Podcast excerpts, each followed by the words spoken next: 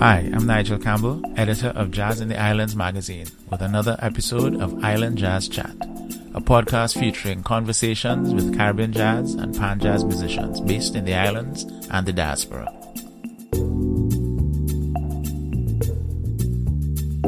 Welcome, ladies and gentlemen, to Island Jazz Chat. Today I have the privilege of speaking to Dominican jazz guitarist Cameron Pierre uh, fixture on the UK scene, and now I think back in the Caribbean once again in Dominica, performing jazz for anybody and everybody. I know for as a fact, as a promoter of Jazz Artists on Greens, I could speak from first-hand experience. I've seen him perform live. Brilliant musician.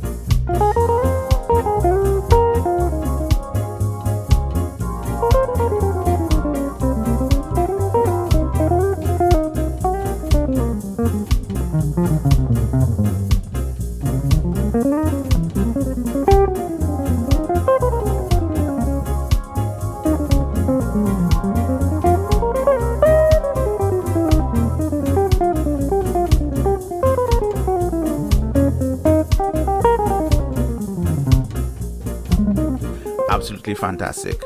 Morning, Cameron. How are you? Morning. Not too bad. Not too bad. A bit under the weather, tired, but um, I'm good. That's good. I'm glad that you're here, and I'm glad that you're part of this podcast. Um, as our listeners do, we do a podcast interviewing um, Caribbean jazz musicians here and in the diaspora. And you are the like, ideal candidate because let me just understand your biography. You were born in London, mm-hmm. raised in Dominica, yeah. and took, went back to England, had a massive career, recording and performing career. I know mm you're back in Dominica. Yes, I am indeed. Well, there you are. so let's let's just get get going. Tell us let, tell us how did your journey begin as a musician? Well, it's funny. I, I, just had that conversation last night with a couple of musicians because I did we did a um, gig with some um, some of our legends. You know, mm-hmm. got this um, weekend celebration going on. Mm-hmm. I mean, it started for me is uh, with a band called Black Roots. Mm. And um, it came up basically out of the blue. The bass player left. Mm-hmm. Um, he became a Christian. He didn't want to play secular music anymore because he didn't want to go to hell. That's mm. his words. I hear you. so, so I, I, I, got asked to join the band, and I was about six, 15, 16, you know. Mm-hmm. Mm-hmm. And um, and they just the band had just secured a, a, a deal a record deal to mm. um, to record an album. So they were they were traveling to uh, Martinique within like six months. Mm. So I had to learn, I don't know, about eight, nine songs mm-hmm. of a bass guitar that had three strings. A bass guitar with three strings. yes. Well, what happened was you have to remember this was 1976, yeah. Uh-huh. So one of the um, the machine heads on the on the bass guitar was broken, okay. and we couldn't source a replacement. Okay, so you you, you improvise as it was. well, yes, and um, so that's that's where it started for me. But interestingly, when we we we, we got to Martinique. Mm-hmm um, you know, going to the studio and, and, and, the engineer came and he presented me with this bass guitar with four strings. Mm. Now, I've never played a bass guitar with four strings. Wow. and I'm looking at this thing, I'm like, what do I do with the extra string, you know? Mm. So mm. we, we, we, we recorded this album. I play in three strings. but that's that's where that's where it started. That's how it started for me. That's how it started. As a 15 year old playing bass guitar, a three string yeah. bass guitar with Black Roots. Um, what I know is that you also it was Black Roots was a, a reggae band. Am I correct in that? Well, it, it, there's a bit of confusion there. There was a reggae band, or there is still a reggae band in, in England, in Bristol, called Black Roots. So when I went up to England, you know, years later, I discovered there was a, a reggae band called Black Roots. You know, mm. so these are the two different bands and two different sides of the world. I hear you. I hear mm. you. So, Reaching the same messages. I got you. How did mm. you make that transition from reggae to jazz, or is it that you've always been into fusion, fusing Caribbean rhythms with jazz or the language of jazz? Well, there's two stories to that. Interestingly, my, my dad, my father here in Dominica, had a huge jazz collection. Mm-hmm. Mm-hmm. You know, on on Sundays it would go like that. In the morning, my mom would listen. My mother would listen to all her reggae records, mm-hmm. all her reggae and all her calypso, all her soca, all of you know. She had all of um, Sparrow's records, all of Kitchener's records. and my dad had his Nat King Coles and Sarah Vaughan's, you know. Mm. So they would split the time. But yeah, he had a massive jazz collection. Mm-hmm. And but the the the the, the, the connection with jazz, the or should I say the, the transition to jazz actually came about when uh, I had this reggae band in London. After I traveled to London age 17, yeah. I immediately formed this band. And not long after this this guy called Jerry, Jerry Hector. He would come up to the rehearsal every Sunday and he would say to me, Do you know who George Benson is? Mm. And I would say no. And this went on for this went on for years. Every Sunday he would say the same thing.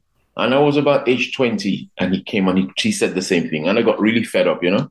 Mm. So a Sunday afternoon, we finished rehearsing and I take the bus. I remember it clearly, a number 18 bus. And I went down to Queensway to the record shop. And I walked into the shop and I asked the assistant, I'm like, do you have any George Benson records? And he said, yes, we got some records over there. So I pull one out. Come, I, he said, don't you want to hear it? And you hear what it's on? I say, no, man, I might not like it. Just take the money, give me my record, let me go home.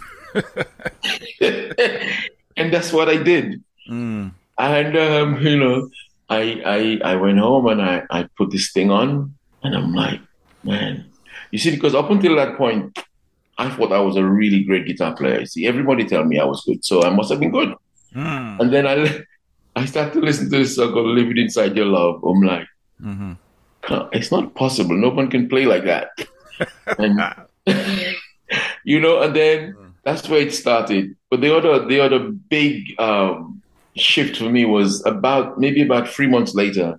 Mm-hmm. I, I walked into this community center where loads of Caribbean kids used to go and just hang out in the afternoon. Yeah. And I walked in on this conversation with this piano player and a vocalist mm-hmm.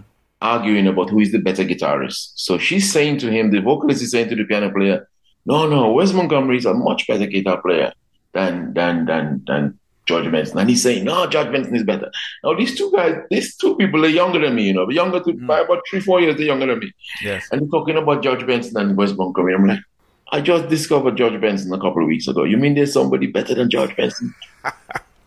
so I jumped on the same bus, number 18 bus. I went back to the same shop mm-hmm. and I asked for a Wes Montgomery album. Mm-hmm. Same conversation, same look it over there, take it. Mm-hmm. You don't want to hear it? No, I don't want to hear it. Pay for it. I go home, I listen to it. And then I had to make a decision there. I could either stop playing or start practicing. Practice, practice, practice. Practice, practice, practice, yes. And then from then on, I was, yes, mm. well, history. Um, just, just, uh, just uh, get a stick up in. Uh, you, you, I had read an, an interview that you did with Loop Caribbean, where mm-hmm. you, um, you know, telling us about your transit, your movement to, to, to England with, to, with your mother and the and having a bass guitar instead of a guitar, which is what you initially wanted, right? But then at the same time, you it was suggested that you were self-taught. Just out of mm-hmm. curiosity, you never went to any music school to do any training? No, I didn't. What happened with the bass guitar thing? You see, so once I was still in Dominica playing with Black Roots, you know, mm-hmm. the, the instruments that we had actually belonged to someone else. They did not belong to the band. Yeah. And so I wrote to my mom. I'm like, I said to her, I needed a bass guitar. No, I knew nothing about different brands, different models, just a bass guitar. A bass guitar. Mm-hmm. So I wrote to her and I was telling her that I needed a bass guitar. So instead of she sending me a bass guitar, she sent me a ticket for me to travel to London. Mm. So I got to London and maybe about a week later, I'm sitting in my bedroom. I'm not too happy because I'm in this gray place there, everything gray, everything gray. Rain, rain, rain, cool. yes, and I just sit down in my room, miserable, like sin, you know. Mm. And the nun knocks and she walks in and she hands me this guitar, this case. I'm thinking, mm. oh my God. And I open it. It's not a bass. Mm. This thing has six strings, a plank of wood, it's a cheap guitar. It's like, but I really couldn't say to her that she bought me the wrong instrument, you know, mm. because at the time, you know, my parents had just been, they just separated. My mom moved back to England and she brought, she had just brought my brother, my sister, and then me. So things were tough, you know, a single parent vibe. Mm-hmm. So I couldn't say to her that was the wrong instrument. Mm. So I just had to learn to play the guitar. I hear you. Thank God for your mother. Thank God for that. Yeah. Thank God for that. Yeah. yeah um, I, I, as I, am noting this, the George Benson story, because I had done a podcast recently with Clifford Charles from Trinidad. Mm-hmm. And I know Boo Hinkson from St. Lucia has a very similar story about the influence that George Benson had on yeah. their direction in, in music as it was. Um, so George got George and Wes Montgomery got you started into recognizing practice is what makes this this business go around. And you were in your your reggae bands in in London. Mm-hmm. Um, there's something about the London scene, um, certainly, I guess about by the 80s as it was, that I, I'm in Trinidad. I only read these things. I already haven't encountered sure. it much. But these, there was Jazz Jamaica, Jazz Warriors, mm-hmm. and Tomorrow's Warriors. Those three entities or organizations seem to yeah. have crafted black black music in England beyond beyond early Calypso of Kitchener something like that. Mm-hmm. Were you part of any of those groups, the Jazz oh. Jamaica? And I know I know your relationship with Courtney Pine, and we'll get there. Mm-hmm. But let me just wonder if if you're part of any of those. Oh God, yes, very much so. I think the one of the last gigs I did before I came back to Dominica was with Jazz Jamaica. Mm.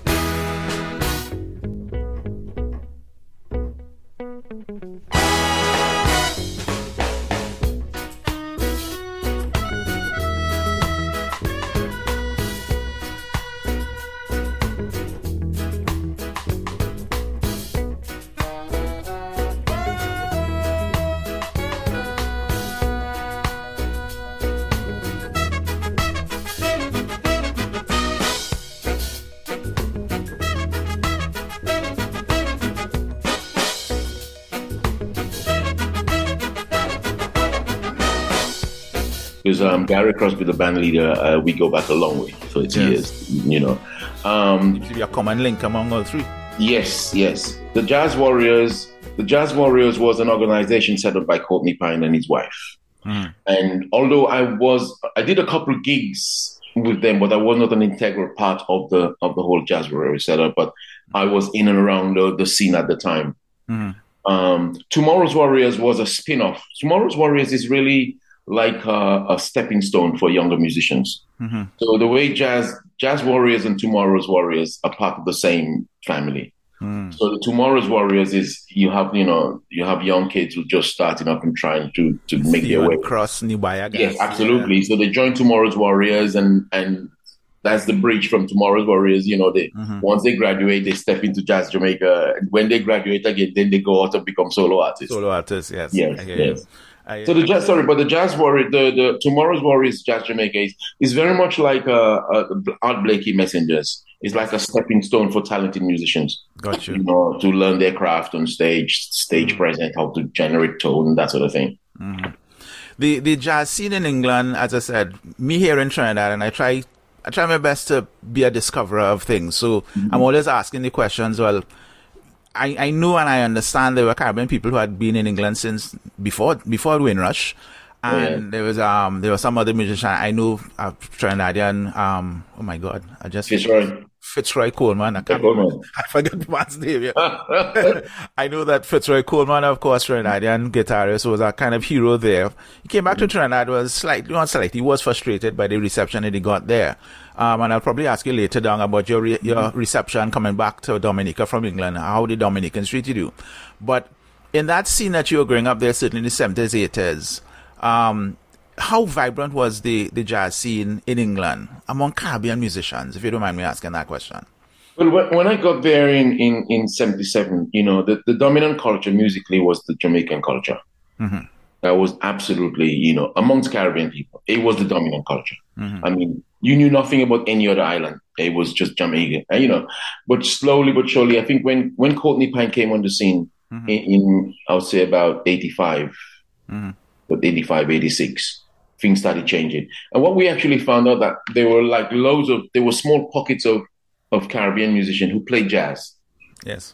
But we knew nothing about them.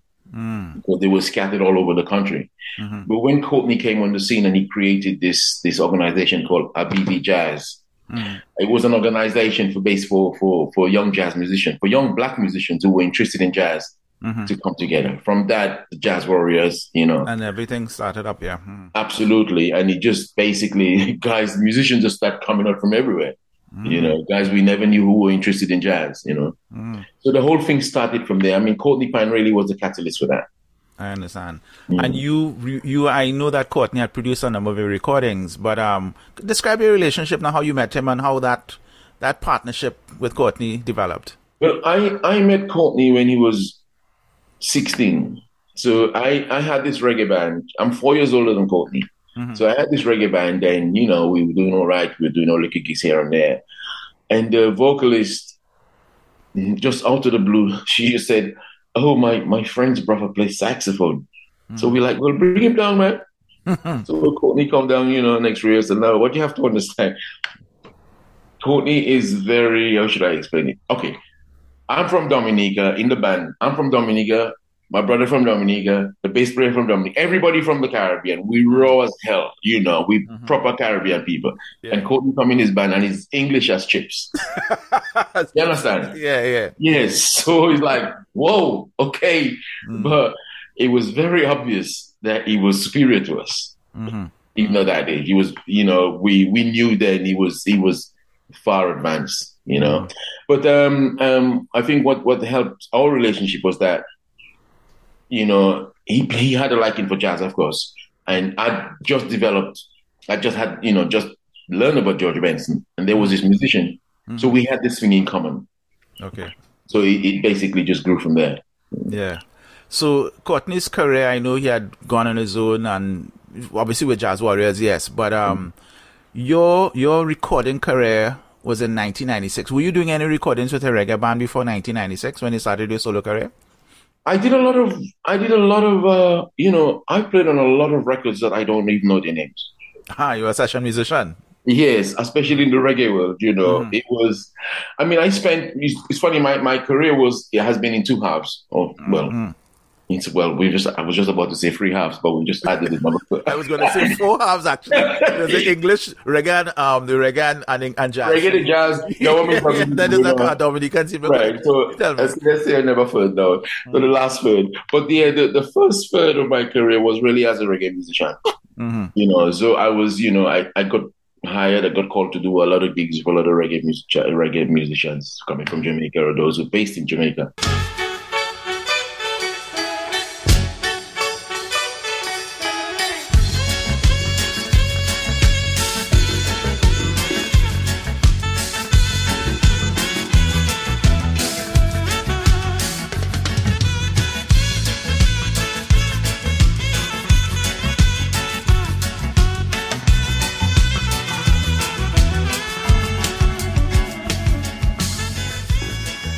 Yeah, so before that, really, it was mainly with, with, with reggae musicians. Mm.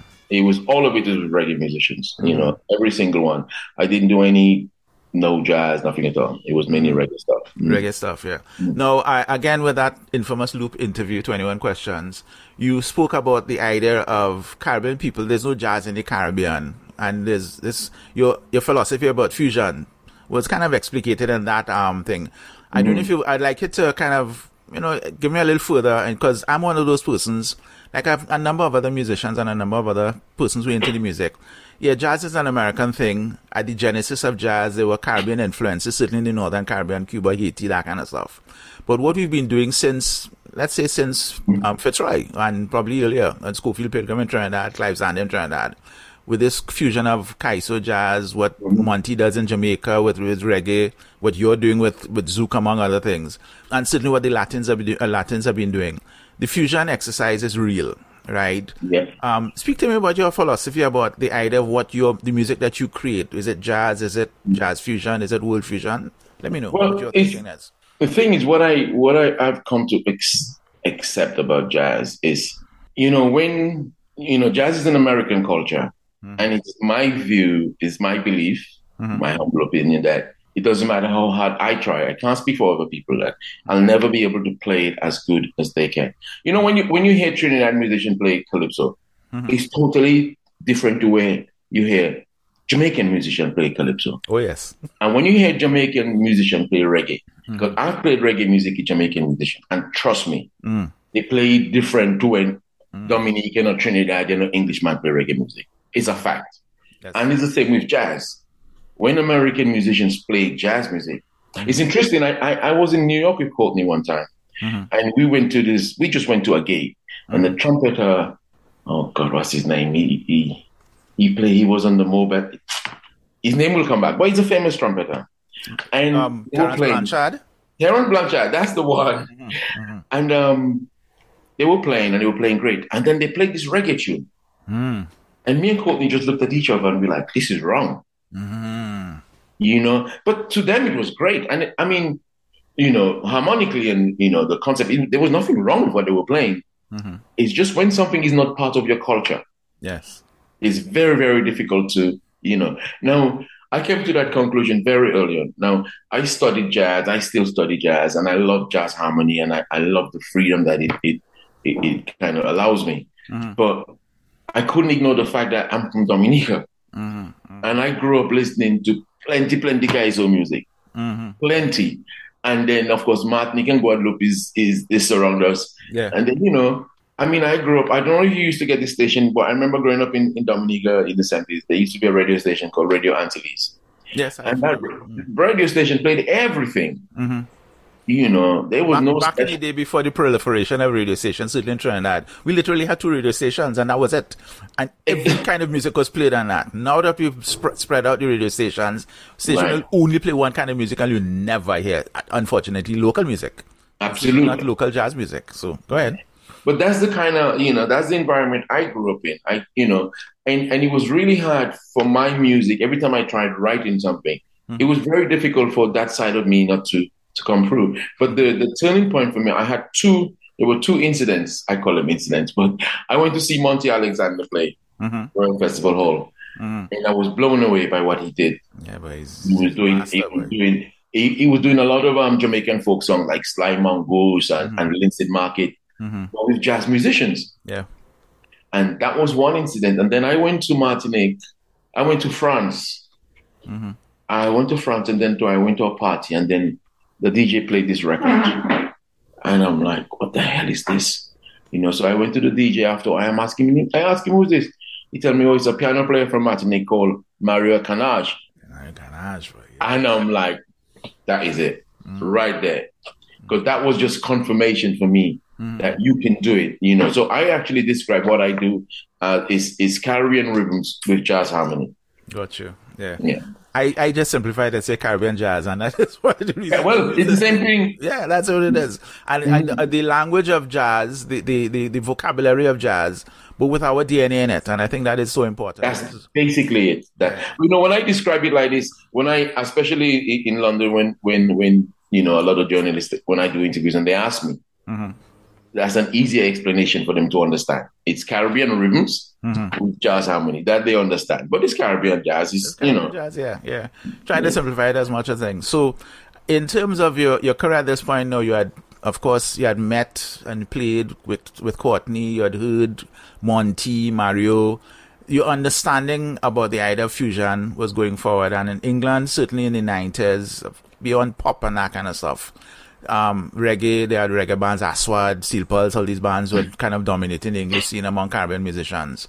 But you decided at some point in time, I'm going to go and do some solo album work. What was your impetus for doing solo work beyond beyond your reggae leadership as you were there? Well, you know what happened with the solo thing? I never intended on being a solo musician, you know. I I had a band, I formed a band. and um, I just say about after two years, the band fell apart. Everything fell apart for various reasons. Mm. And I just realized, you know what? I can't do this band thing anymore. Too many cooks. Mm. You know, I just say too much, too much chief and not enough Indian. I hear you. Mm. So I just decided, you know, and, and the fact was that I, in the band, I wrote 99% of all the songs. It was a vocal band and I wrote all the songs. I'm thinking, well, mm. I mean, I can do this. Yeah. So I just started, you know, just started trying out getting little gigs and so on, and you know, and see how it worked out. And then, you know, I saw the reaction to my, you know, to, to my to my songs and my gigs. And I thought, okay, let's let's give this a go. Yeah, you you recorded the first album. I think it's called About Time. It happened. About Time, yes, yeah. yes. And it was on your own label. Is um... it was well. you see, I did something back then that not many musicians of my generation was doing, which was everyone was looking for a record label. Mm-hmm. Everyone was looking for a deal. A deal. So I started recording these songs. You know, I started, you know, I, I do some gigs. I have some cash. I go to the recording studio. Back then, very few people had, you know, recording facilities at home. Mm-hmm. I started, you know, and then I just ended up with nine songs that were recorded and mastered. And I'm thinking, what am I going to do with this? Mm-hmm. So a friend of mine put me onto a, a, distribution company, and I called them. I'm like, I said, look, I've recorded this album. I don't have no deal. I don't have nothing. And the guy just said to me, well, if you can press a thousand CDs, I'm like, whoa, a thousand CDs, and now. a thousand CDs, pressing a thousand CDs back in the days, you know, a, a lot of money. Yeah. And then to do the artwork and do this, this was all new. And with the help of my wife, you know, She wasn't my wife then. We were still courting, but we were living together. You know, she just gave me a credit card and she said, "Go here, do it." I'm like, "Eh." Ah, boy, executive. Just like that. so I, I went ahead, you know, pressed the CDs, do all the work, gave it to these people. And a couple of weeks later, you know, I'm turning on the radio. My wife and I, we, my, my son, we were driving somewhere, mm-hmm. listening to Jazz FM as you do. Mm-hmm. And then the song just came on. Which song was that? It was a song called um, a song called Diddy's Groove. I'm like, hey, you know, I mean, the excitement was something else. And I went in the record shop. As soon as I walk into HMV Record, there's a rack there outside on the front, and there's my album there. Boom.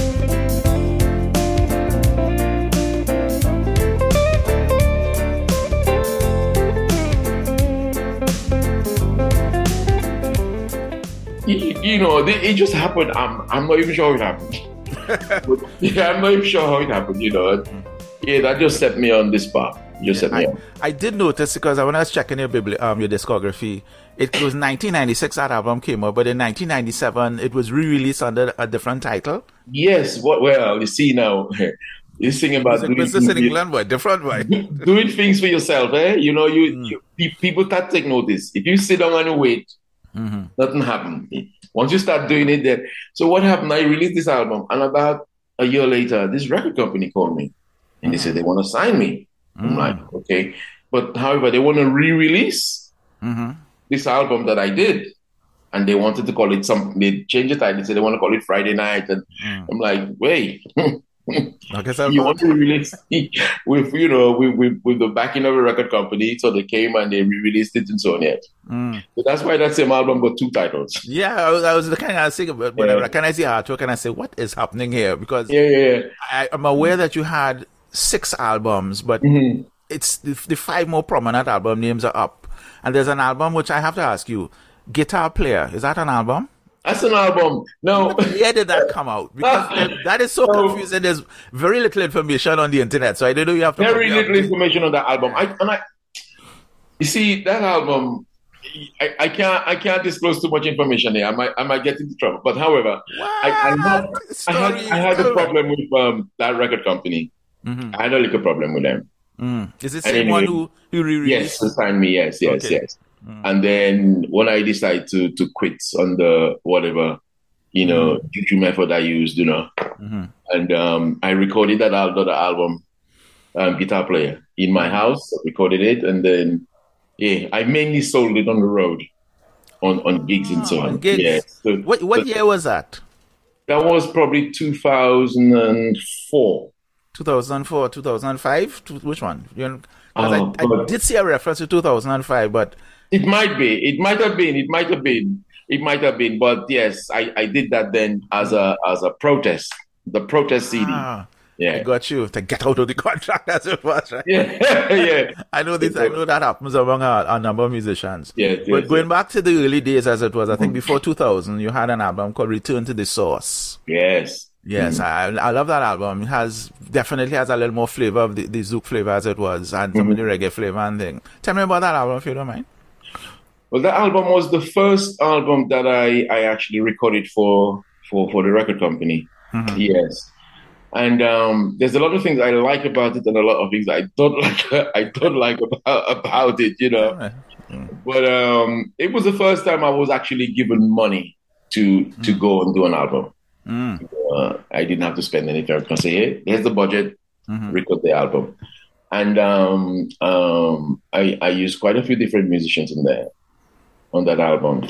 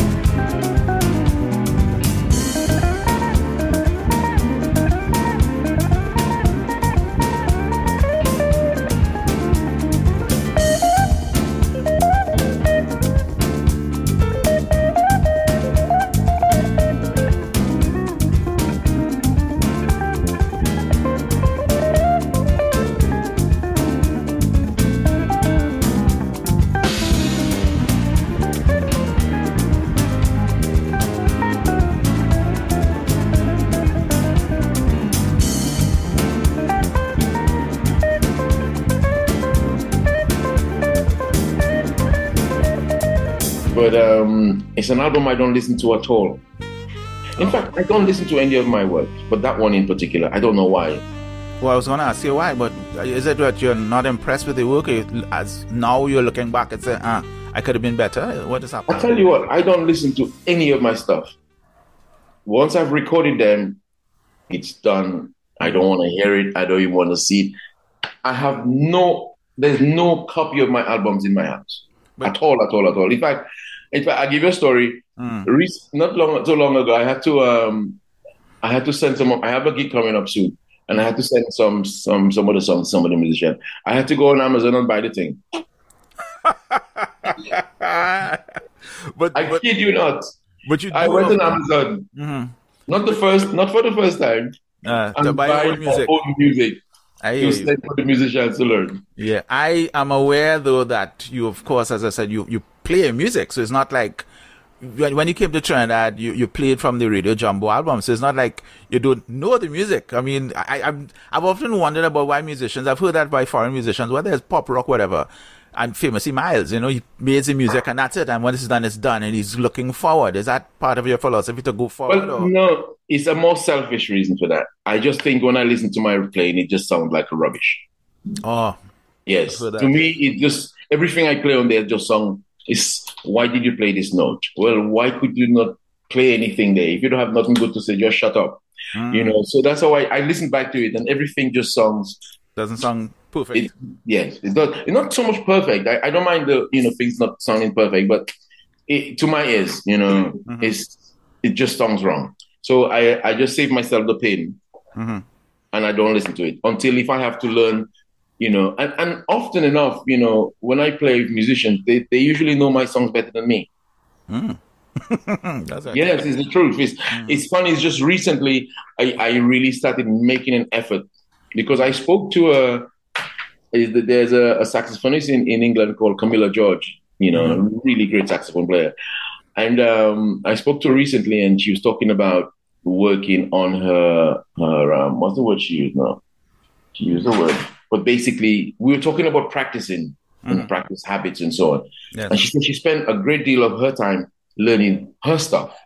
Mm-hmm which was a bit of a revelation to me because I don't practice myself. But it makes so much sense because if you're going to go on stage and present your stuff, then it means you have to, you know, yeah, you have to be able to present it properly, mm-hmm. you know. So she spends a, a, great deal of time learning her stuff, even after she's recorded it, you know, mm-hmm. which was a bit of a revelation for me. And, and uh, it's something I, I really need to start doing. But I've taken it on board.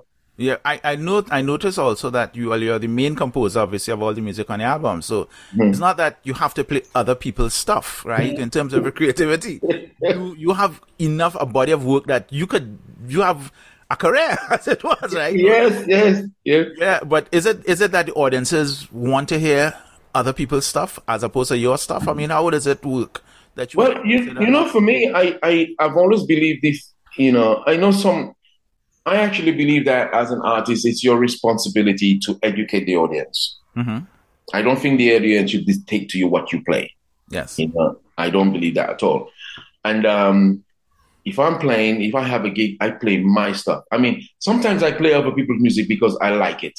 Mm-hmm. Mm-hmm. I don't put it in the set because of the audience. I never do that. I play somebody, you know, if I, I, I mean, there's human nature that Cyndi, what's it, um, Cyndi Lauper song, yeah, Miles Davis version of it. I love it, and I play it a lot in my set because I like it, mm-hmm. you know. But I, I don't. Time, exactly. Yeah, yeah. She did time after time. So who did Human Nature? Human Nature. Well, I know it's on one of your records. Human Nature is Michael Jackson. Yes, it was written by Mike Caro. That's it. Yeah, yeah. Michael, Michael Jackson first. Michael did. Jackson performed yeah. Human Nature, and mm. um, it was Steve Porcaro who played for Toto. He wrote the song. Steve Porcaro, drummer. Um, yes, keyboard player. Um, Steve Porcaro from Toto.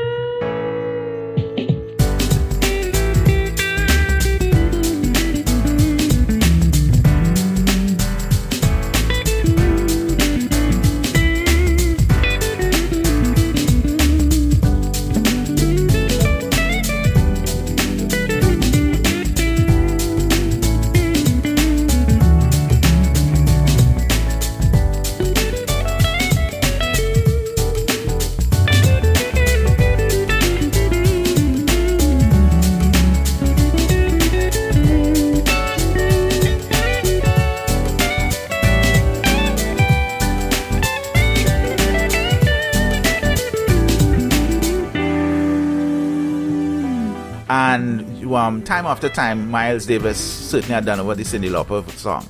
And That's it was a hit. okay. it was a hit. It was a big hit. Yeah. Mm-hmm. But I play that song because I, I like, I love playing it. I love, you know, I enjoy performing. Mm-hmm. But I, I, I try to, you know, play as many of my songs. That's, that's because I write the thing. So I play it, I write it because I want to play it. I hear you. So you play your own stuff, and I, I am just always curious about why musicians, certainly here in Trinidad, a lot of musicians look at the audience and say, "Well, they're not going to know my music." They put out albums with original music, but audiences, I don't know if it's laziness or just ubiquity of radio to convince people, no, mm-hmm. you want to hear Michael Jackson's music or you want to hear Cyndi Lauper's music. So if a musician covers those songs much better than an original composition by Cameron Pierre, I I'm one of those persons who say if you're creating music, please God, let us learn, let let the audiences hear that music, right? Mm-hmm. So I'm happy that you wrote your songs. I'm happy you're practicing. I'm just gonna stick you here. Play your own songs. Play your own songs. Play yes. your own songs. Right? Play your own songs. Play your own songs. You've, you've composed too many, too much music for not for you not to be playing your own songs. And it's it's it's, it's as I said, it's difficult. And jazz certainly here in the Caribbean, we have a number of jazz festivals, and I know that you headlined the Dominica Jazz and Creole mm. some years ago. And audiences, carnival culture is really dominant in Trinidad, and I think in a number of the islands, right, mm. that don't have reggae as their dominant music. And so we are accustomed to kind of our vibe is different than a jazz event yes. in, in, London. Mm-hmm. But we also have this notion as just play something I know, right? But jazz it up. And what does jazz yeah. mean? Play me. As a musician, how does that vibe get, get to you? Well, you you know, it's I'll tell you, I have I got called to do a gig recently. Because mm. last, last we did a gig last night. Oh. However, the headline band is a band called the Midnight Groovers. Mm-hmm. And they, they got it's a band that's been together for 50 years. Oh, and, and, yeah, yeah. So the guitarist the guitarist left the band. Mm-hmm. And I got the call. Now this guy is a phenomenal guitar player. I mean, he's phenomenal. Mm-hmm. And I'm like, I was really honored to be called to do this gig. So I went to rehearse to the band. Mm-hmm. And then I sat, you know, some of the parts I was playing. And then the percussionist, he said, he looked at me, he said, he said, yeah, man, it go like this, you know, like jazz, like jazz, like jazz. Mm. So I say, I say, what's jazz? Mm. I just sat down there. I look at it, I say, bro, mm. that's not jazz. That's not jazz, yeah. That's not jazz. But yeah, pe- people's perception of what jazz is, especially in the Caribbean, mm is very different mm. to what jazz really is. It what really is. I hear you. I hear you. Uh, I, I, I, would say, with the exception of of Martinique, Guadeloupe, and Trinidad to a certain extent, mm. but I've I've found that people's perception perception in the region mm-hmm. about jazz is definitely it's wrong. It's wrong as it was. Mm. I hear you. I hear you. So Caribbean audiences, as you've discovered, have been a little difficult to understand the concept of jazz but you were in England at this time. So, what was the, the, reaction for the English audiences to your fusion exercises and jazz? How was that response? Actually, it was quite good. It, it was, um, you know, English audiences are very open. You know, you you get a chance. Mm-hmm. They, they they they do give you a chance to mess up. Mm-hmm. yeah, they do. They give they allow you. They allow you. They give you a chance to to to shoot yourself. Mm. You know, but you do, but the, the, the reaction has always been positive. You know, and I think one of the things that, that, that, that helped me actually in England was the mere fact that I was doing something different. Okay. I wasn't trying to be the next Wes Montgomery, the next George Benson. Mm-hmm. Um, although I, I still carried on playing um, my regular, you know, four day schedule, you know, a little trio gigs here and there, mm-hmm. you know, because I love the jazz tradition, you know, and it's important, you know, mm-hmm. that you keep in touch with the tradition. So I kept on doing that. Mm-hmm. But um, I, I, think the fact that I had um, I, I, took that that Caribbean route mm-hmm. kind of set me aside from from my peers. For better or for worse, but it was different. Again, you know, being this distant from England and thing, how many, how big is the scene? I know Anis Hadid on Steel Pan, Mm. Um, Mark Cherry on Steel Pan. I, I know a few names, of course, Courtney Pine and a, a number of these mm. young musicians who were born in England, Nubia Garcia, Theon Cross, Shabaka, and Shabaka Hutchings, and these fellas. But um, in terms of your generation, how many Caribbean musicians were into jazz among your generation playing and working and earning a living? But it's it's funny thing the the when when I went when I went up to England, like I said, the, you know, reggae being the dominant culture, everyone played reggae music. Mm-hmm. All the musicians I knew played reggae music. Mm-hmm. And Courtney came on the scene, and then everyone played jazz. Mm. But in the last 10 years, there has been a, I would say, a jazz resurgence. Mm-hmm. You know, my generation, most of us, we, we, we went into jazz via reggae or mm-hmm. via calypso, whatever it was, you know, mm-hmm. and most of us are self taught. Yes. But now we have a, a, a, set of musicians who are coming straight from university mm. and they're hitting the scene. Mm-hmm. So we have we have some pretty exceptional, talented black jazz musicians on the scene right now in England, mm-hmm. doing great things. And what's great about it, mm-hmm. a lot of them are, are, are, kind of going back to their roots, referencing their roots, especially those who, you know with, with direct African links, yes. like the Nigerians and the Ghanaians. Mm-hmm. Really, really good to see. So they have not neglected their roots. That is, there was a kind of a similar situation in Trinidad as you talk about that education aspect of it because there was a generation that probably started playing, started recording in the mid 2000s, and they all had gone to music school or some conservatory somewhere, and mm-hmm. then they decided to record once again. Um, famously, Etienne Charles plays trumpet, as among yeah. our new generation. Um, Ming, we call him Ming, Michael Chu He did a, a course at um, the Bass Institute in, in Florida, but he's recorded about seven or eight albums. But there's this kind of thread where everybody went and studied music, right? Do you said that you're a self-taught musician. And yeah. well, so far so good. I am practice, practice, practice. I'm often wondering what is more important, that academy training at the beginning as well as practice, or just practice, practice, practice? Which one do you think is more important to a career? I think they both have their merits. I mean, it's you know we all products of our you know environment. You know, I came from an environment where you know no one went to music school. You know, you picked up a, music, a guitar because your friends played the guitar. Mm-hmm. I think the difference now is that a lot of kids are deciding that they want to be musicians from you know mm. 12, 13, and they've decided what route they want to go. I, I, think as well. You know, I encourage all my students to to if they can afford to, mm-hmm. you know, to to to go to music school, do it because mm. what, what it does it, it it it creates a situation where basically more work mm-hmm. you will work more because if people know that you're a good reader there's certain gigs mm. you will get that i won't get mm. and I'll, I'll give you a story uh, uh, maybe about 10 years ago um, i got a call a saturday morning mm-hmm. to, to go down to bbc radio free to to do a gig i'm like well they wanted to know if i was available right now mm. so I'm like well, I'm not sure. What's the problem? Oh, they they got a gig and the guitarist can't do it. They're doing a, a tribute gig to Joe Zawinul, who just mm, passed. Zawinul, yeah. mm. Yes, and um, they doing a big band radio program. So um, so she asked me how is my reading. I said it's mm, it's so so. I said if you send me the music, if you send me the music today, I'll be ready tomorrow. She said no, we wanted someone who could sight read really good, and we need you now, like now. So I have to pass up on the gig. Yeah, yeah. You know, so there are advantages yeah, of music school. I'm assuming, yeah, absolutely, very much so. But it, that that of course didn't hinder your career then, or certainly now. But well, let's go back to then because after mm. return to the source, you went to the other side of Notting Hill. Yep. A number of Caribbean people think of Notting Hill as well. That's where Caribbean people are and that's where Carnival is. What was the, what was the philosophy behind that album and that name for that album?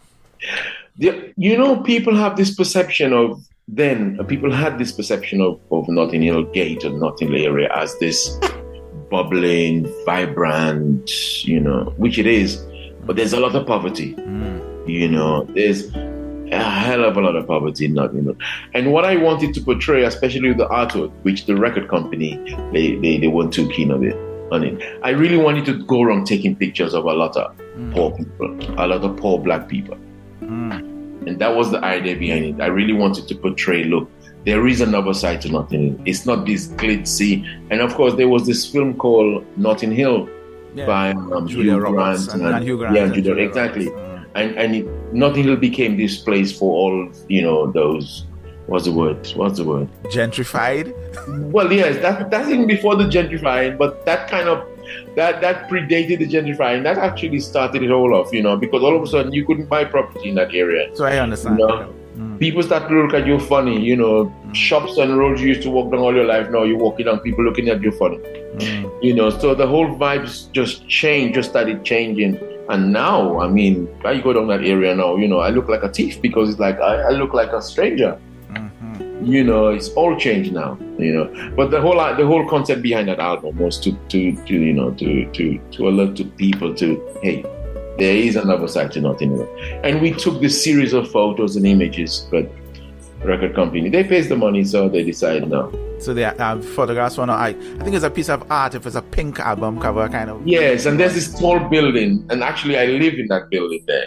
Mm-hmm. There's a tall yeah structure in there and that's as far as they went. You know, I took, I, you know, I'd taken hundreds of pictures of images and still shots of people, of you know, drug addicts and drunks and you know, guys lying down on the road, passed out. You know, mm. but that's not in Hillgate.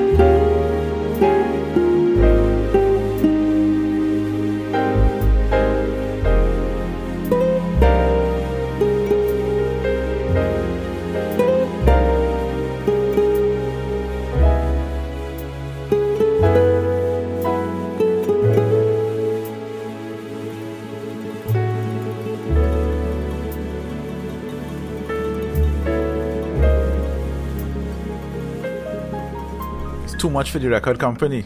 Too much. You were too close to the truth. You're too close to the bone, you know. Well, I'm just thinking from a record record company's perspective. I guess their job is to sell records. What were the album sales like up to that point for your first three albums? um, I tell you what, the first album when I re- released it as Friday Night, mm. I sold more copies than when the record company took it. Oh no, let's just say I made more money more money. okay. Mm. Because mm. everything came back to me. Mm. And they would really, to be honest with you, you know, they, I, I, was very, very unhappy with the way they went. But, you know, f- for me personally, they, they didn't do much for me in terms of getting interviews and marketing the album properly and so on. And that's the reason I left. And then I did Guitar Player. Guitar Player, because that was yeah. your next album. yeah. That was my next album, yes, you know. Yeah. But it, it, the thing with, with, with jazz music, it's always been like that. I mean, even now, you know, now it's even worse if you have gigs, mm-hmm. you'll be okay. If you've got gigs, you'll be okay. And the fact that I played with Courtney, I had gigs. Mm-hmm. Yeah. So I could always sell my, my CDs on the road and so on. But if you don't have gigs, if you don't have the ability to sell directly to the public, mm-hmm. it's, it's, it's an uphill struggle. Is it, um, I'm just thinking, well, again, from this perspective, London is like the happening city on, on the other side of the pond. Mm-hmm. What is the act? Is there, are there many jazz clubs? Is it like every you, every night you could go to a different club and hear different live music? Well, the, the, the, the great thing about London with live music, you can actually hear a different type of gig every night. Yeah, you can go down the road and see some some soca music, and mm. tomorrow go and see some jazz, and then some reggae, and then that that ability is still there, you know. Mm-hmm. But over the you know, jazz clubs have suffered a lot. A lot of jazz clubs mm-hmm. have shut down and keep closing down. Because a lot of the jazz clubs in London, they, they you know, they're run by people who they're fans. Mm-hmm. You know, and, and they is usually at the back of a pub where they rent, you know, they might get a little some some money from the arts council to have to run a, a series of gigs for six months, you know. Mm-hmm. It's a very small, you know, the industry is very small. so it's very, very hard for, for, for jazz musicians to survive in England. Very tough. Were you able? I, I, I recognize also that you were you were touring certainly with Courtney among others and things. Um, mm. Were you getting any interest for your music outside of England and the Caribbean? Yes, I had interest in Japan. I had quite a bit of interest in Japan. Japan yeah. Yes. In, in fact, there was a, a, a radio show, you know, a weekly show. I don't know what it was. Mm. That kept on using one song of mine as its theme music. Mm. Which song was that? Do you remember? I don't. I don't know. But all I know was every time I got my my PRS, my my publishing thing every three months, mm-hmm. I'd see some money coming from this radio station, and I never really understood why. And that went in for about ten years. Wow, you, you, don't, you don't remember which album it was from? It was, it was from the first album, Friday Nights. Mm. You know, and then I did a little bit of digging up, and I I, I found that, that it was a a radio station who had one of those weekly serials. You know. Mm and they were using that one song. Oh, yeah. Well, but my music was as far as you know, Portugal, New Zealand, you know, because when you get your your your your your, your royalty slip or your publishing thing, you know, it gives you a breakdown of all where your music is played, every country the music is played. Yes, mm-hmm. but Japan was definitely a big one for me. You've you've toured Japan with your music? Not with my music, but I've toured Japan with Courtney many times. With yeah. Courtney. Yeah. Mm. That Courtney connection, I know, is, is certainly very important. And I know, was he a co-producer of those records, your early records? Yes, he co-produced. Um, I did a trio album called I'm Pad Up. Pad Up. Yeah, I'm going to talk about that next. Yeah. Yes, he, mm-hmm. he co-produced that. Yes, yeah. and actually he produced that. And the last album I did, um, Pat, um, Radio Jumbo. Yes, he produced that as well. Yes. Mm-hmm. Yeah. yeah. Well, let's talk about Pad Up because mm-hmm. um, I, I was reading I think his man, Ian Mann had done a review of the record. Of course, by then we are cricket fans in the Caribbean as mm-hmm. West Indies, as we know. So Pad Up makes sense and Back Foot Drive and all these titles. And clearly, you're, you're, you're, you're, punning your way through that cricket um, cricket um, dictionary. Tell yeah. me about that album and, and, the inspiration for that. I'm assuming by that time you'd already left the, the label that you were with prior. Yes, I had. Well, the, you know, it's uh, there's this perception. I'm not sure if it exists in Trinidad or outside, but you know, if you call yourself a jazz musician, mm-hmm. you know, you have to do a straight ahead album. Hmm. You know, you you could play jazz fusion, you could play Caribbean jazz, you could play all kind of jazz, but people expect you in England, you know, until you've done that straight ahead mm-hmm. jazz album, people look at you differently. Mm. And I felt the need to do that and just shut everybody up and then go back to what I do. I showed them I could play. I showed them I could play a little bit. Yes. Mm.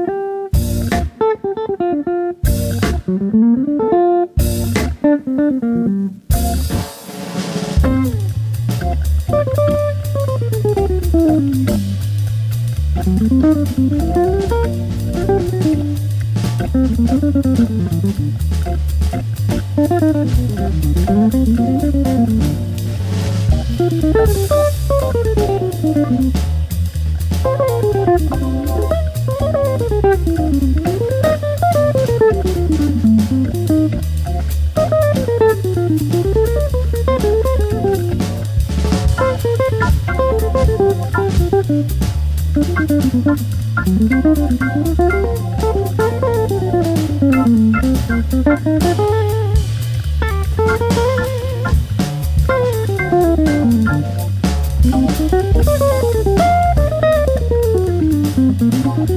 you.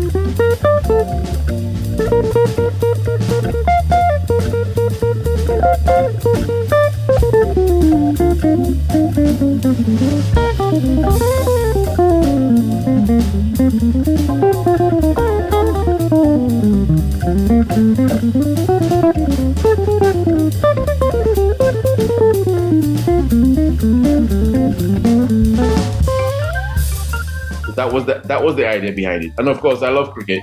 Mm-hmm. I'm, a, you know, like most Caribbean people. Mm-hmm. You know, I'm, I'm, I'm, I'm, a big cricket fan. Mm-hmm. And um, I, I've always considered cricket to be very similar to jazz.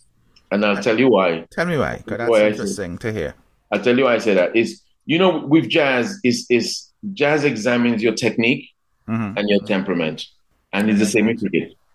Mm. You see, when you when you're playing in a jazz situation and you're soloing, although you have the rest of the band there, but you know, it's really up to you how you how you deal with the, your nerves, how you deal with how the audience is gonna treat you.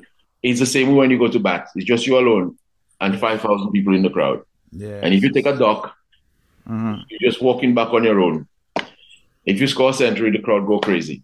True. And when you have a fast bowler trying to, you know, a fast bowler trying to knock your head off. And I was going to say the exact words I was going to say to knock yes, your head off. It's the same as playing like a, a giant step song, you know, playing a jazz tune at 200, 250 BPM, your technique and your temperament comes into question. To me, it's exactly the same. Mm. You know, it's exactly so the same. if you have Cameron Pierre, cricket and jazz, same thing. yeah, it's the same, it's the same thing to me. I, I, I, look at them as the same. It really does, you know, playing jazz, especially at fast tempos, mm-hmm. yeah, it tests you to a certain, it, it really, you know, your composure is being tested. Mm, mm. You know, your technique um, how patient are you? You know, are you just going to just go back into your shell? Mm-hmm. Or are you going to just face the demon and, and fight it head on? Are you going to take it head on? I, it's the same as as when you face a fast bowler. Mm-hmm, mm-hmm. Yeah, that's that's how I look at it. I got you. So at this point now, I think 2007 is when Pad Up came up. It's about 30 years into your professional career. Is that accurate? That's a long time, boy. A long time, yeah. And of Courtney is Courtney is your your your your, your bandmate as it was, and your producer. You have been producing this really, and as I said, by the time we released um, Radio Jumbo in 2011, I think we engaged with you in, in Trinidad in 2014, 2015. 14 I, can't the, I can't remember the exact year, but um, I was blown away by you talk about doing um giant steps at 250 BPM. I was looking at your your your picking. Right, you had I don't know sweep technique. I don't know the specific name, but you were doing these lightning fast runs, and they were accurate. It wasn't that you, your fingers weren't sticking. Your fretwork was accurate. and I'm thinking, I said, who is this guy? I, I, trust me, I was blown away because I'd heard the record. We made a recommendation. Yeah, let's bring Cameron Pierre. I think you may have been in St. Lucia, so getting you to Trinidad was not difficult. We played with a local band, Michael Low Chew Tung, Elan Parle, Ming and his mm. band. But I'm just thinking to myself, wow, this man's technique. This is what practice and practice and practice does. But um, talk me through that idea of your your technique and that, that fast sweeping technique as opposed to Wes Montgomery's thumbing or is it, or Benson's fluidity. Tell me, how did you get? Well, I I have to give Courtney Pine all the praise for that. I'll tell you why. Courtney plays everything mm. at 300 BPM. I mean, yes, at a million it's notes. insane. Mm. You, you you know we we. I'll give you an idea. We went to we went to. Uh, every time every time I think about it, I laugh. We went to uh, um, to Japan. We went to Tokyo. We played in the Blue Note Tokyo. Mm-hmm. Mario Canonge is on piano. Mm-hmm. So this is the first gig he's doing for us. When the gig started, he played 16 bars and he stopped and he looked at me. Mm. He said, "Come on."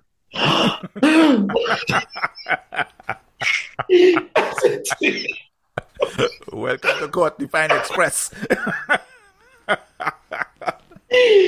I laugh. Oh God, I laugh so much at night, you know. And and you know, once it starts like that, it ain't getting slower. Wow. So over the years, I really had to find a way, just through force of, I mean, repetition, repetition, repetition, repetition. Eventually, you know, and mm. yes, I kind of start getting up, up, getting up to speed, getting up to speed. And of course, you know, you do a lot of practicing at home, and mm-hmm. but on those gigs, I really learned to play. You know, especially when, so we went for a, Courtney went for a period where he went to Japan for about every year for about eight to nine years. Mm-hmm and and he would do five nights in Tokyo, five nights in Osaka, five nights in in in, in, in you know Fukuoka, wherever it was, mm-hmm. and and you do two gigs a night. You know, I mean that will sharpen you up. Yeah, yeah. yeah constant playing. Do you play, constant playing? Uh, w- when you were touring with Courtney, uh, you you were touring with Courtney and you were doing gigs by yourself, or were you doing tours on your own? I was doing the gigs by myself. I was doing all the time. I had my little regular mm. you know, my regular trio gigs, you know. So when I come off the road, I'm hitting the liquor club down the road, you know, I do my trio gigs every Friday and every Saturday. Okay. You know, I have to get my dose of, of straight ahead stuff. Yeah, straight ahead stuff. So you were doing straight ahead stuff, as it? Oh yeah, all the time, all the okay. time. Yeah, and mm. it was was it like the Pad Up record? I understand it's an organ bass, just organ, drum, and you. Yes, organ, drums, guitar. Yeah, organ, drums, that's guitar. Organ trio. And that's that's my favorite setup, really. Mm. If I was to choose a setup, if someone said to me you could only have one setup to play, that's the setup I would choose. I, yeah, I love that setup. I well, I'm, I'm, a fan of Pat Metheny, and he started in that organ trio tradition when he was in Kansas as a teenager, and then of course, yes. well, yep. you know, you know his story, and he just decided to do any and everything. Um, you mentioned Mario's name a number of times, and I think Mario, I I, I saw him in St. Lucia, and brilliant, brilliant, brilliant, brilliant musician. Oh, no phenomenal. Phenomenal. I would love to have him on my podcast. I hope his mm. English is fluent because my French is poor. But um, your final album, 2011, Radio mm. Jumbo right? Mario is the kind of one of the featured artists and thing. Um, a, f- a favorite song of mine on that album is Ma Molly. That song, Ma Molly, it just that is where I, I, I recognize your technique was that final solo you did, brother man. What, what, was, what is happening there? What is happening there? thank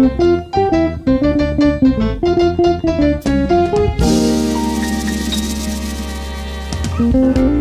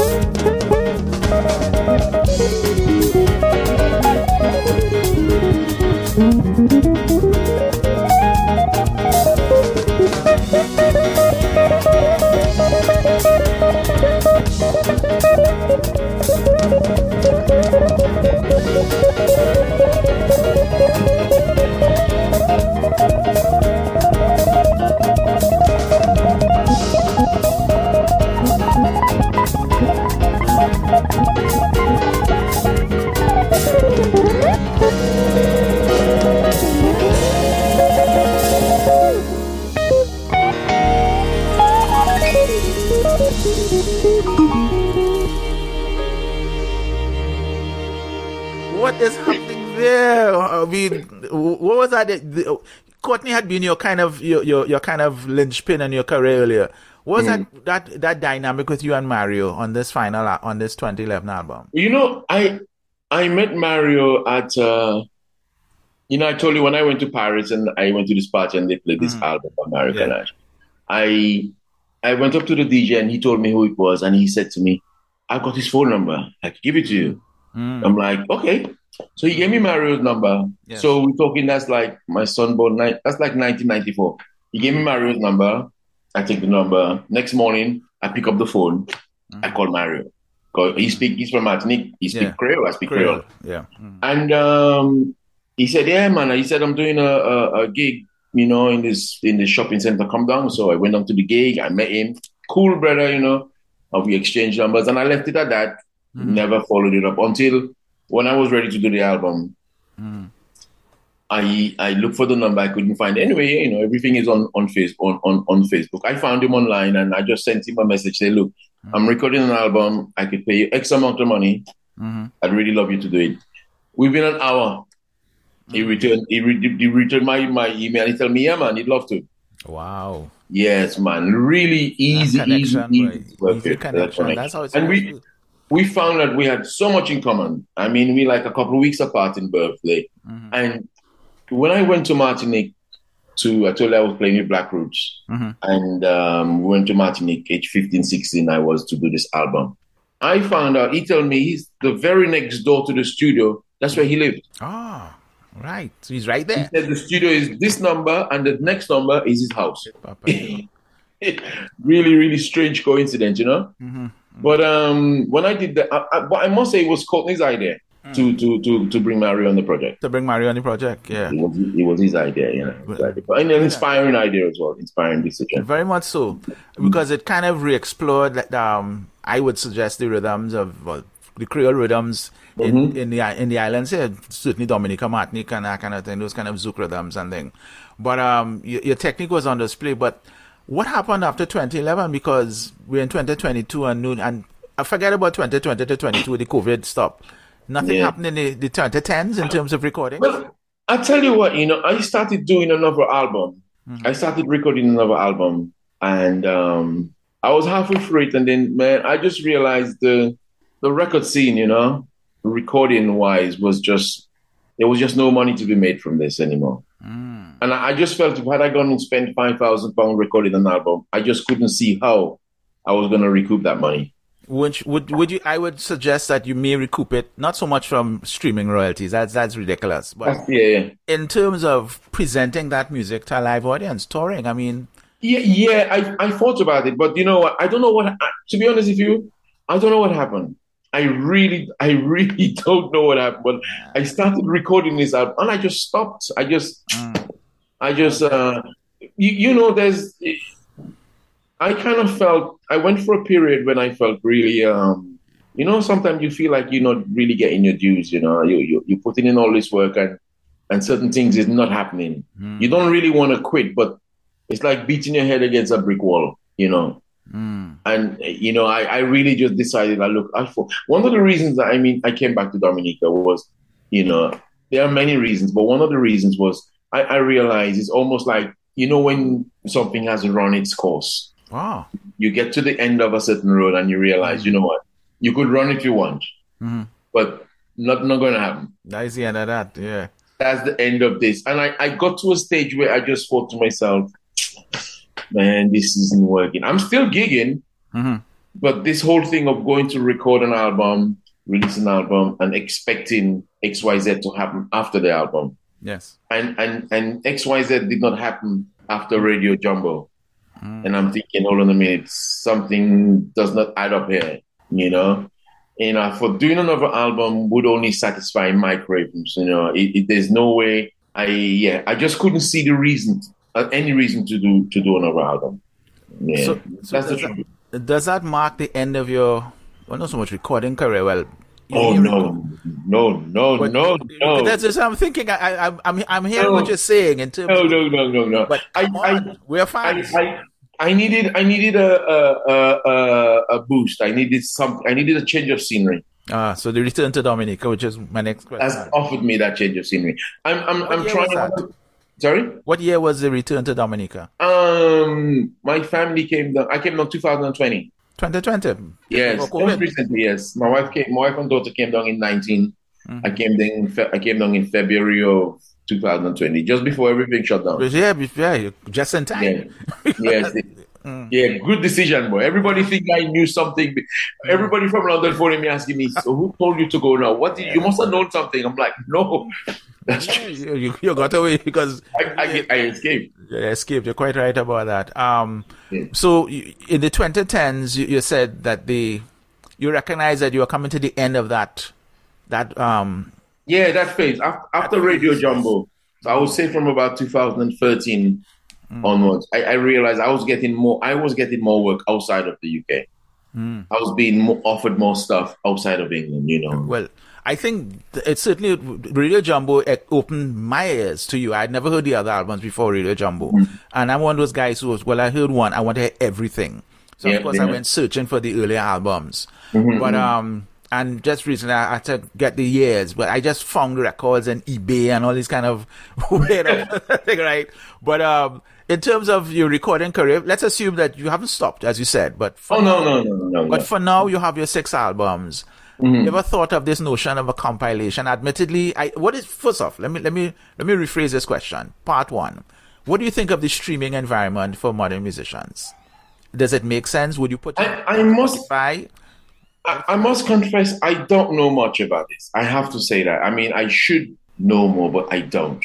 You know, uh, maybe I'm I'm giving away my age and my vintage, but I, I, I really don't know much about it. What what I really want to do now, my thing right now is to I've embarked on this program of well, I'm not sure if program is the right word, but I'm re-recording my songs, but with vocals. Oh, make them into songs. Okay, wonderful. Yes. So I've just done one with this girl, this singer called Tasha P. Mm-hmm. And um, there's another prominent singer on Island here who's she's going to yes, Michael. I've done I've just done recorded I've just recorded re-recorded another one for Michele Henderson to do. Henderson, yeah. So she's gonna write lyrics for that. Mm-hmm. And another one for a singer called Carlyn XP. She's gonna write lyrics for that. So I'm embarking come, come to, come to Trinidad yeah, I'd love to come to Trinidad. Yeah, come to Trinidad. You, you, you, we have know, We have a we have a market. I mean, I'm I'm not gonna lie to you. I I Dominica is where you're from, and I'm not denying that you, that's where you have to be. But there's also markets, right? And market, oh. Guadeloupe, definitely, but Trinidad. Of course, of course, of course, absolutely. Yes. You know, look, I, I don't see myself, okay, of course I'm Dominican, but I consider myself to be a Caribbean person first. Thank you very much. Say it again, loud and proud. Oh, no, I'm telling you.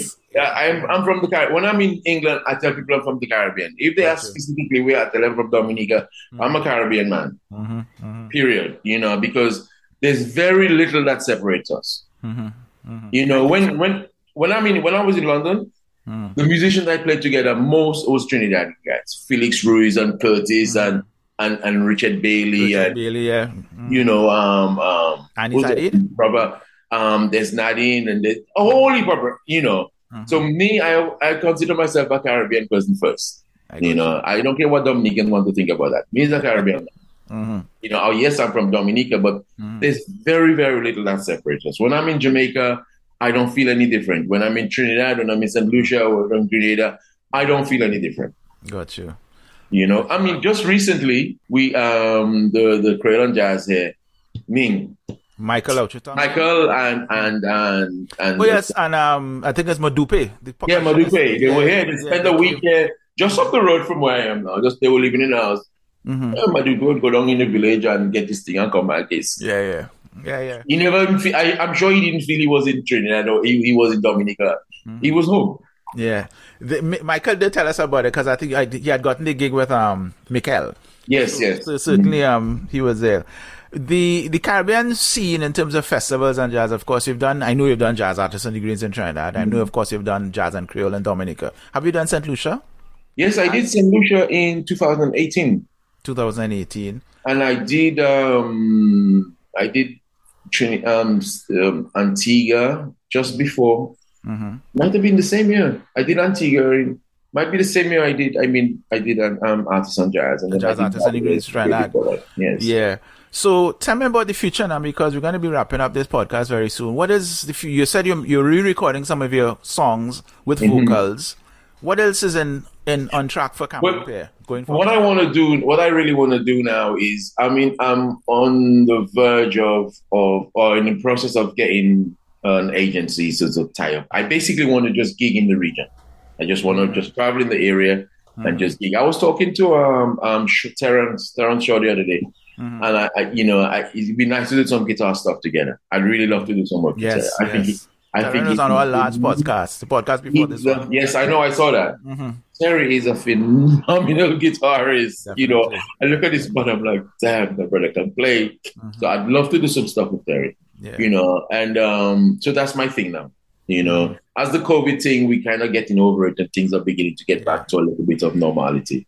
Yeah. I, I want to um, start hooking up with guys in the room. Yeah, um, so you're going to be working with other musicians. If you worked with Boo Hinkson, just curious. Boo Hinks, I've never worked with Boo Hinks. I'd love to, but um, we were scheduled to play a gig a couple of years ago, mm-hmm. and um, it never worked out. It never worked out. Let me leave it at that. yes, let's leave it at that. It, it, didn't work out. Mm. But Boo was one of my early heroes, you know, mm. when he had the band um, Boo and the True Tones. Boo and the True Tones, yeah. You know, I used to, I used to listen to that band all the time. I used to have their records. My my mom had their records, and then mm. when I went up to England, my you know, so it's a band I used, I've listened to Boo for a very long time. I'd, yeah. I'd love to some work with it. There's a there's a growing number of jazz musicians. Ernest Ranglin, of course, one of those greats as far as oh, I'm concerned. Yeah, but a modern set. Well, you of course and Terry almost in the same generation. Probably you're probably a little older than Terry. Clifford Childs, who's another smooth jazz. Yeah. I love his music. I love his style and that kind of thing.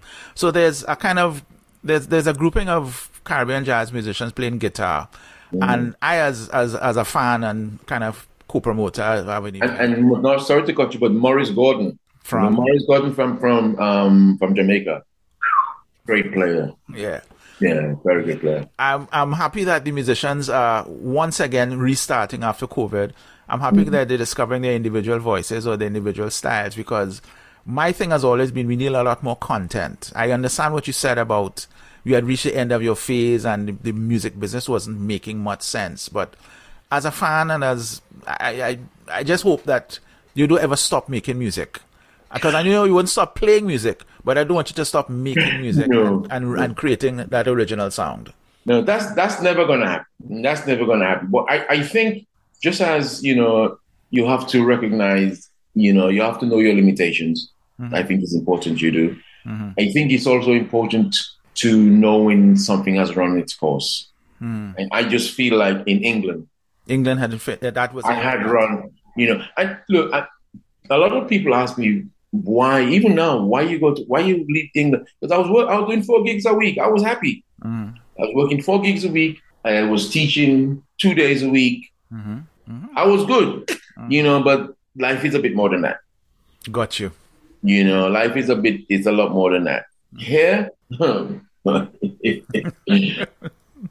amongst people who look like me song like me. If I go for a job and I don't get it I can't say it's because I'm black. Got you you understand? I hear you loud and clear on that one. And mm-hmm. that is, it's a matter of peace of mind. And, and as a Caribbean community, we all, we all have to work together to develop ourselves. And we're not, we're not at war with anybody, but we certainly have to be, we have to be settled and content in ourselves so we could excel at our best and thing. Cameron. Pierre from Dominica and England and everywhere else and Caribbean I want to thank you. I want to thank you very much for this conversation. Right, we had never, no. I never had a long mm-hmm. conversation with you, but this mm-hmm. has been enlightening. Is a ah. phrase that I always use, Thanks. and it's and it's an exposure for me as a fan of the kind of UK scene and the Caribbean impact on the UK jazz scene, mm-hmm. and you being part of that, well, along with Courtney and this new generation of of tomorrow's warriors, as they will. I want to thank you for the music. I hope that you continue making music. I hope you re-record your, your songs, but I hope you also put out that album that you stop because we do ever want to hear, we want to hear original music. More content yeah. makes us happier. Trust me, we the Caribbean, we'll support you. So just put out the record. I, I, know you will. I know you will. I'm, I'm, I'm, I'm home, but I'm good. I'm good. I'm, not going to stop playing. I can't stop. I mean, stop. if I stop, you stop, you die, you know? Yeah, that's it's like you retire. Yeah, if I stop, I mean, I'm just ready to dead. Look at this Franklin just released a record just the other day and he's 90 years old. Don't stop. That's all I can tell you. No, no, no, no, no. I, I can't I can't stop. I, I can never stop. I You know, that's not that's not gonna happen. But you know, yes, things will happen. Things things you know, once it's COVID, things clear out and I'm working with these singers, doing some stuff and I'll be good. Wonderful. I'll be good. Again, again, thank you. Thank you, Cameron. Well, thanks for having me. Um, I am Nigel Campbell. That was Cameron Pierre. Good evening, Thank ladies you. and gentlemen. Island Jazz Chat has been a production of Jazz in the Islands magazine, powered by iRadio.tt.